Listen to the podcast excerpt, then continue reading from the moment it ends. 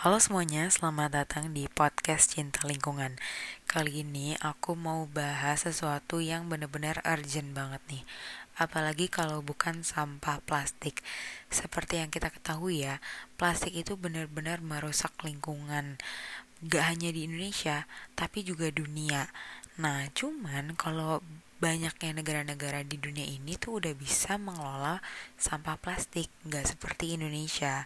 Buktinya, aku baca artikel nih ya bahwa data Sustainable Waste Indonesia atau SWI mengatakan kurang dari 10% sampah plastik terdaur ulang dan lebih 50% tetap berakhir di tempat pembuangan akhir atau TPA. Terus juga mengutip riset J. Jambek, Amerika Serikat pakai plastik rata-rata 38 juta kilogram per hari dan berhasil dalam manajemen sampah plastik hingga angka mismanage plastic waste tidak ada. Berbeda dengan Tiongkok dan Indonesia, meski penggunaan plastik di Tiongkok 32 juta kilogram per hari, namun sampah plastik yang tak bisa dikelola sampai 24 juta kilogram per hari. Begitu juga dengan Indonesia, penggunaan 11 juta kilogram per hari, namun sampah tak terkelola baik mencapai 9 juta kilogram per hari. Nah, itu adalah bukti bahwa Indonesia belum bisa mengelola sampah plastik dengan baik. Padahal, kan sampah plastik itu sebenarnya mudah ya untuk dikelola gitu. Contohnya ya, sampah plastik nih, kalau misalkan kita kreatif, kita bisa mengelola menjadi kayak calengan atau hiasan gantung, tempat aksesoris, pot tanaman, tanaman rias, rak buku, tempat alat tulis, pokoknya kerajinan-kerajinan lain. Nah, tapi kayaknya nih ya, kreativitas di Indonesia ini masih rendah untuk mengelola sampah plastik. Walaupun begitu, Indonesia tetap sih punya solusi untuk banyaknya sampah plastik yang ada di Indonesia. Nah, apa aja sih solusinya? Dan ini adalah solusi yang menurut aku lumayan bekerja dengan baik sih, terutama di Jakarta. Karena aku pribadi merasa bahwa solusi ini eh, apa ya? kayak lumayan ngebantu gitu, ngebantu pengurangan sampah plastik. Yang pertama yang menurut aku lumayan efektif bahkan menuju sangat efektif itu adalah sekarang di Jakarta itu udah nggak boleh supermarket nyediain plastik.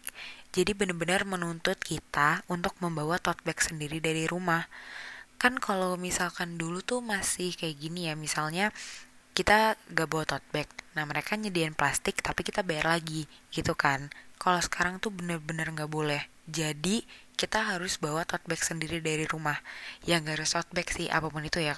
Tas lah atau apa gitu intinya uh, dia bener-bener gak nyediain plastik gitu dan menurut aku itu lumayan efektif karena dengan seperti itu bener-bener menuntut kita untuk membawa tote bag dari rumah dan kita nggak ada pikiran tuh yang kayak oh ya udahlah nanti kan juga mereka nyediain plastik walaupun bayar lagi tuh nggak ada. Kita bener-bener buat tote bag gitu dari rumah.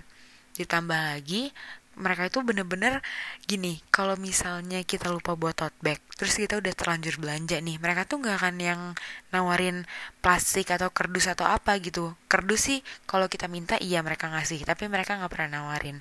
Jadi istilahnya kalau kita nggak buat tote bag kita tuh ngebawa tuh belanjaan kita yang banyak itu pakai tangan. Jadi kan istilahnya ngasih efek trauma ya Nah, menurut aku itu lumayan efektif banget jadinya bener-bener kita tuh buat tote bag dari rumah. Dan itu lumayan efektif sih di Jakarta. Jadi menurut aku harusnya itu juga dilakuin ke seluruh daerah di Indonesia biar mengurangi penggunaan plastik dan pastinya sampah plastik jadi sangat berkurang juga.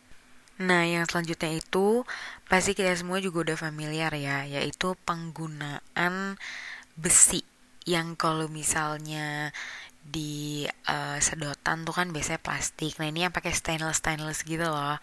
Nah itu menurut aku tuh juga efektif banget tuh karena kan dengan uh, sedotan stainless kita bisa ngulang pemakaiannya. Terus juga sendok sama garpu yang stainless kita bisa mengulang gitu. Jadi nggak sekali pakai buang sekali pakai buang. Dan itu kan bener-bener uh, ya memperbanyak sampah plastik gitu kalau sekali pakai buang. Nah ditambah lagi sekarang itu udah banyak uh, apa tuh yang kayak stainless stainless kecil-kecil gitu loh. Jadi udah ada kayak starter packetnya gitu udah ada sendok garpu sedotan di kotak kecil. Jadi itu tuh muat ke dalam ke dalam tas kita nggak makan tempat gitu. Jadi bisa enak kita bawa ke mana-mana. Terus juga sekarang udah banyak tumbler-tumbler kan. Jadi bisa mengurangi penggunaan sampah uh, ini air minum kemasan yang plastik karena kan dengan menggunakan uh, tumbler-tumbler gitu kita bisa isi ulang kan gak sekali pakai buang. Kan kalau plastik botol plastik pasti sekali pakai buang kan. Dan itu bener-bener gak efektif banget sih.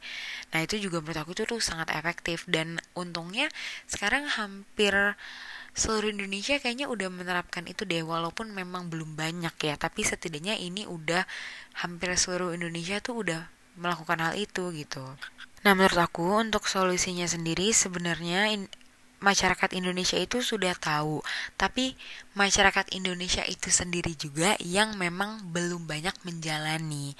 Jadi, kalau misalkan Indonesia mau terbebas dari sampah plastik, ya pertama masyarakatnya harus sadar untuk menjalankan protokol-protokol yang bisa mengurangi sampah plastik.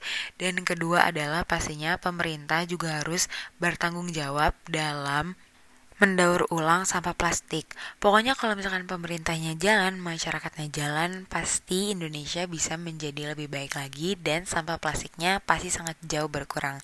Sekian dulu dari aku, kurang lebihnya mohon maaf. Terima kasih banyak sudah mau mendengarkan podcast ini.